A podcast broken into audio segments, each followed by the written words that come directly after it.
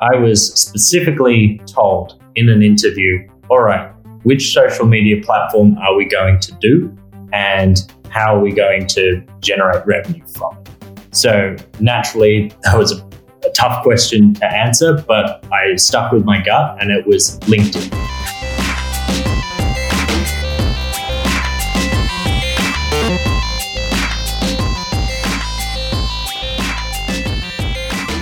Welcome to the Micro Influencer Podcast. I'm your host, Blake Emmel. And on today's episode, we'll learn from Patrick Ward about getting leads from LinkedIn the proper way. Patrick is a director of marketing who sees great success in social selling and advertising. So stick around until the end to hear his number one piece of advice for you today. Now, let's learn with Patrick. Welcome to the podcast today, Patrick Ward, who is the director of marketing at Rootstrap. Patrick, how are you doing today? Great. Thanks for having me, Blake. Thank you very much for coming on. Really excited to talk to you about LinkedIn and B2B lead generation and specifically just giving advice to help micro influencers and entrepreneurs and people that are building something in this particular area. But before we get into that, I do want to get a little bit of context on you just so that we can have a little social proof, if you will, of who you are, where you've been. So, first and foremost, what's your professional superpower according to you? Oh, that's a great question, Blake. I would say my professional superpower is being able to connect with audiences regardless of industry. And what I mean by that is I've been across, I think, nine different industries now and all using the same foundation of marketing, specifically writing. I started as a copywriter in the insurance space, then went through food and beverage, tech, travel, finance, real estate, you name it, I've done it. And what I've been able to do is take those core fundamental skills of writing and then apply them to different industries so that, yes, there's a little bit of a change with language for across those different industries, but at the end of the day, we are still communicating to humans. And if everyone can understand that, then that's really where you can start to see some success. Because uh, one of the things I often notice as I've gone through my career is people try and make it too complicated. They try and think that one area is very unique and another area is, is, is also, you know, exceptional. And really, at the end of the day, who are you selling to? You're selling to people. And people, we have way more similarities than differences. So if you understand that, you can be very successful. I'm curious, according to you, what percentage of the industries you've worked in would be considered boring? Oh, easily 80 to 90%. I think I, I did travel and food and beverage for a bit, but every single other one insurance, real estate, finance, even the tech I'm doing, it's not even uh, quote unquote sexy tech. It's all B2B app development. It's all talking in terms of how do we scale. It's all very numbers based. It's all quote unquote, as you say, very boring. And the funny thing is, that's what that's where I really shine because I'm able to bring uh, a perspective of, hey, we can bring entertainment, we can bring content, we can bring you know an ex- exciting level of value to the people that we are communicating to because at the end of the day they are still humans. You might say oh well it's a ceo they want to be serious. Well you know ceos aren't always serious. They do laugh too. You know they are still people.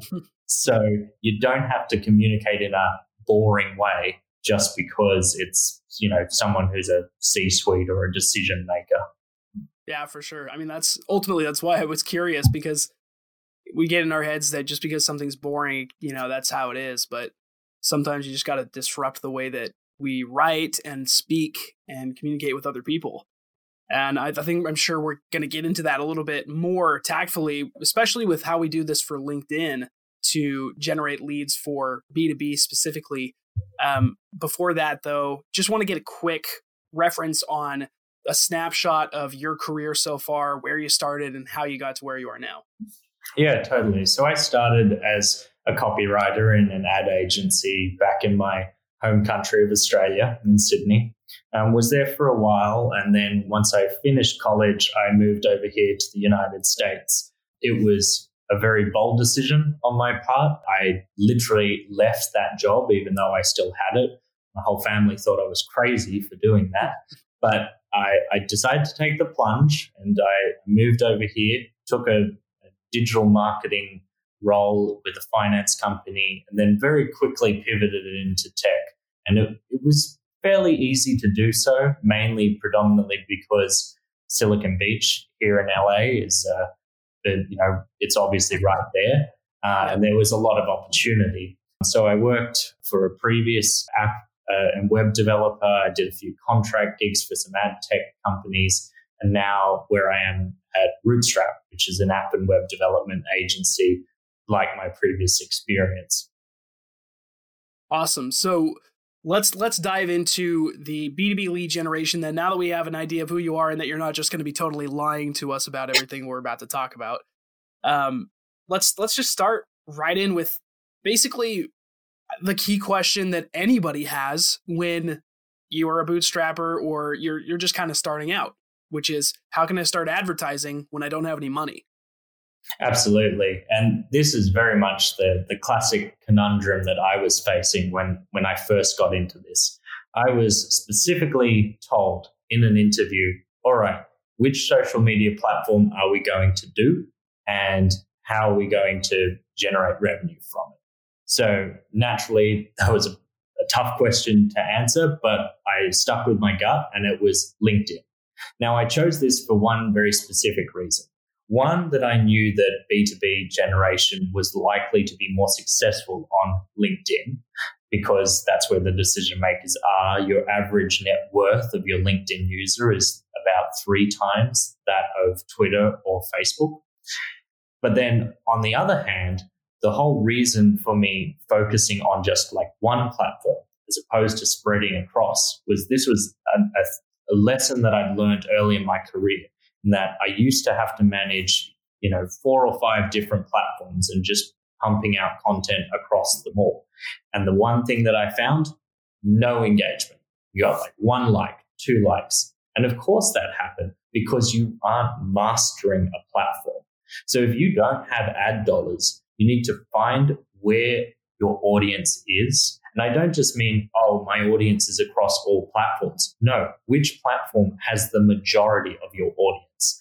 Go to that platform and then master it. So, talking in this, how do we master it?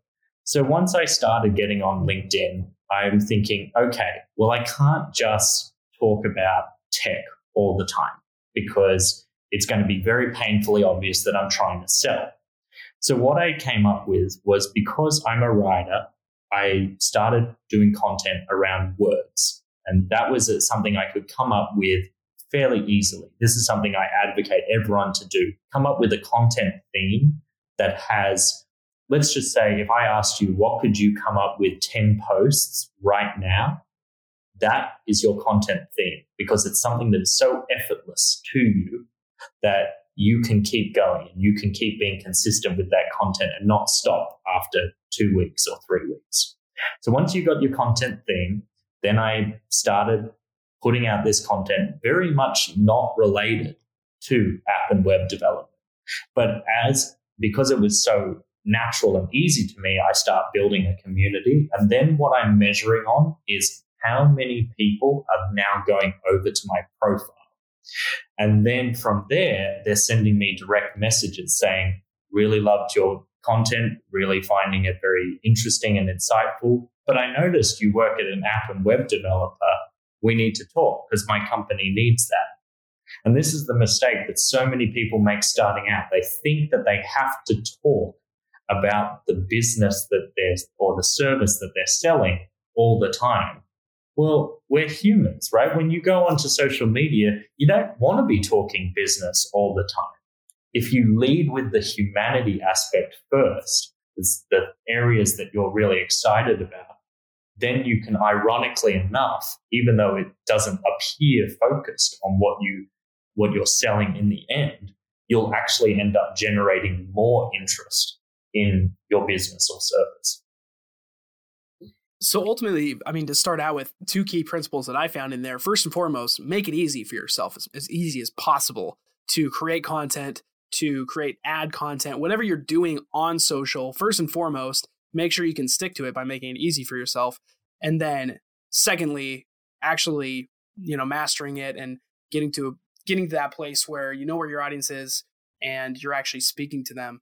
So I mean, it, it, can be tough, especially when you have no money. It's certainly possible to start spending a little bit here and there when on platforms like Facebook, where you could spend five bucks a day and that could suffice for your needs.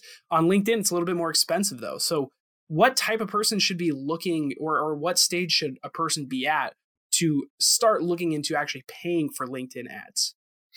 If you're looking to pay for LinkedIn ads, I think you need to have already got a baseline of content. So I would be saying, let's say you've been consistently posting let about six to nine months seems golden.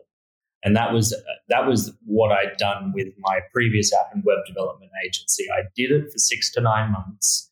I'd proven that we were getting leads from it. And then when we started doing ads, it was supplementing. It wasn't replacing, it was supplementing. So, how was it supplementing? Because I'd already generated at that time $650,000 worth of business using that model on LinkedIn, which for a, a, an agency of 2.2 million in revenue is it's a sizable bucket of, of that revenue. And then when we started to do ads, we used it for different types of content that could not necessarily be put out by someone who's putting out a personal style of post. So these are things like white papers. Uh, these are things like you know presentation templates, decks, those sorts of materials. That is what we tended to keep towards ads. And then for the personal side, that's where we still use this storytelling approach, right? Because what we're trying to do, particularly in B2B uh, lead generation, you're trying to have enough touch points with that prospect so that when you invite them onto a phone call or a video conference, they're not going to say no, right? Because this is where B2B has always been different to B2C. I can sell you, you know, a $10, maybe even a $100 product over a Facebook ad or an Instagram. But I cannot sell you a $100,000 app development over a simple ad. I need to have a conversation with you.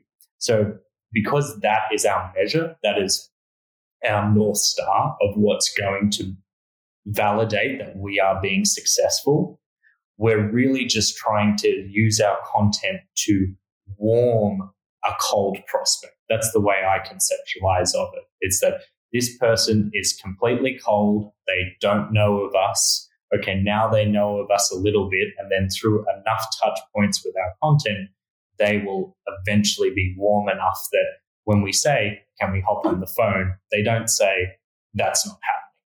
Because that happens very much in, in, in B2B industries. It's very common that everyone looks, quote unquote, very similar. And it can be very hard to differentiate. So in that environment, the traditional tactics of you can't just send a cold email. That doesn't work anymore. You can't even, you know, use traditional forms of media, right? You need to use these elements that are very hyper personalized in order to build multiple one to one relationships. I'd, I'd, like to take some time to reverse engineer some of your success stories because I, I'm sure that you have certain campaigns that stand out on LinkedIn that performed particularly well or that you're proud of based on their creativity. I'd love to just dive into the elements of maybe one success story, successful campaign that you've run that stands out. Yeah, absolutely. I think the the number one campaign that stands out is is easily the one we have we have successfully run with my my boss uh, Ben Lee. So he's very proficient on on the LinkedIn platform, and he's generated at the moment it was for the last calendar year 1.5 million dollars worth of business from LinkedIn. And how did we do this? We did this through not even an excessive amount of content. We only we only post on his behalf about two to three times a week. But the way that we've done it is we've crafted it based on stories. Now, it all sounds very simple. Everyone tells you you need to do storytelling. Mm. But very specifically, of how we focus on storytelling is we focus on being provocative because being provocative and making very bold statements is what gets supported by the algorithm, allows you to get generate what we have, which has been in the realm of 4 million views a month on his on his LinkedIn. And then through that, we are measuring through tying it to HubSpot, our CRM, how much revenue is then coming through at the end of the day from someone who a first touch attribution was LinkedIn. And the reason that we focused on being provocative rather than just simply doing, you know, fairly standard stories or even things that are quote unquote faux positive is because there's too much of that on LinkedIn and that we needed to substantially disrupt. So how do we do this? These are things like we said once that RFPs are bullshit that is the nature of our industry. There's a lot of people who invest very heavily in doing RFPs, and yet we took a counter approach.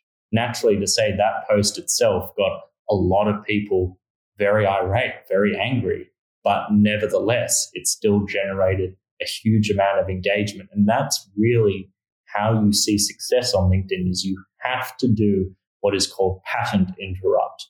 You need to break people from just scrolling through and seeing all the same stuff. And we get into this habit. We look through, oh, more same stuff, more same stuff. You need to break that cycle in order to get them to engage and therefore for your content to go to a point that is so viral. Now, obviously, at that point, that, that provocative point, you're getting them to come over to Ben's profile. Well, what's on Ben's profile? Ben's profile isn't set up to be uh, for a job seeker. It is set up to be a landing page. It is all set up to be very explicit of who we help as a business and therefore why you should work with us. We put a little dabble of social proof in terms of the companies we've worked with, you know, Google, Masterclass, uh, Spotify.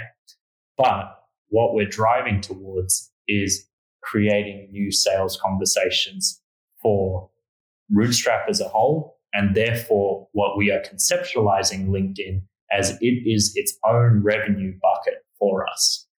Because when we bring it back to social media, so many people either expect social media to do one of two things. They either expect it to be the solution to all their revenue problems, and it'll be the entire component, which is foolish, or they think of it in these fluffy metrics of, oh, we're getting our brand out there, we're getting awareness.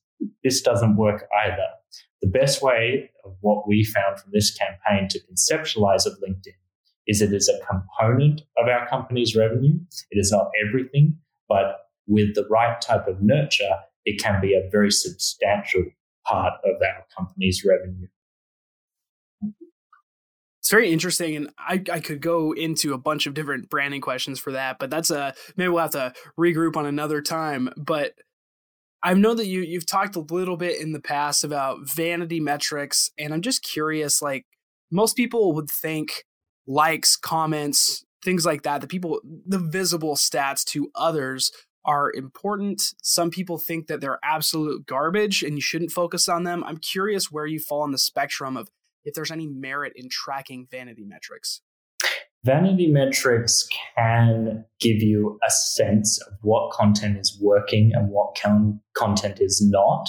So it is somewhat helpful in that respect in terms of testing. You know, you don't want to be just putting out something if it's obviously getting garbage engagement and garbage views, because at that point, maybe that's people telling you something.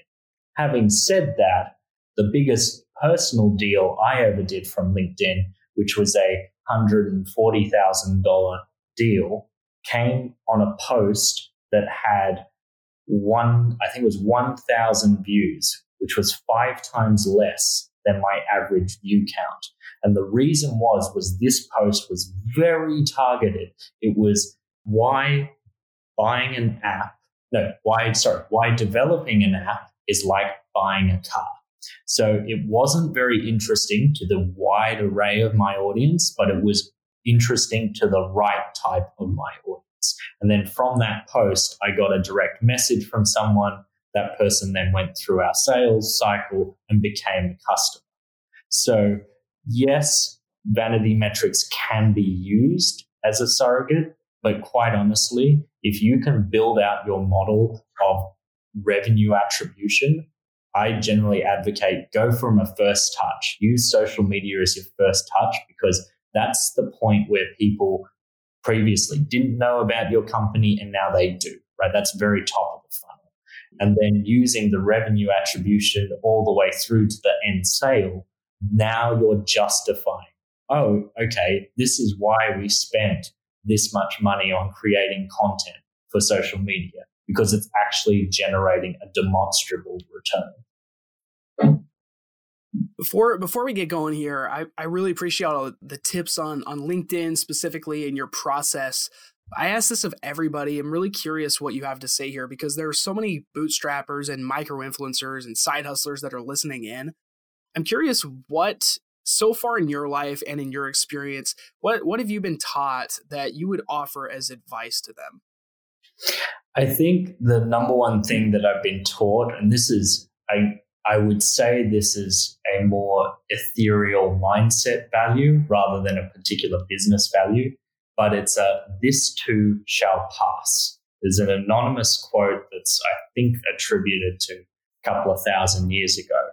And this is something that I've noticed very distinctly that's given me an advantage opposed to a lot of other Americans that I've encountered because a lot of people in the corporate world here in America get very flustered and very anxious about a lot of different elements. Maybe it's a particular deadline, or maybe it's how their boss is thinking of them.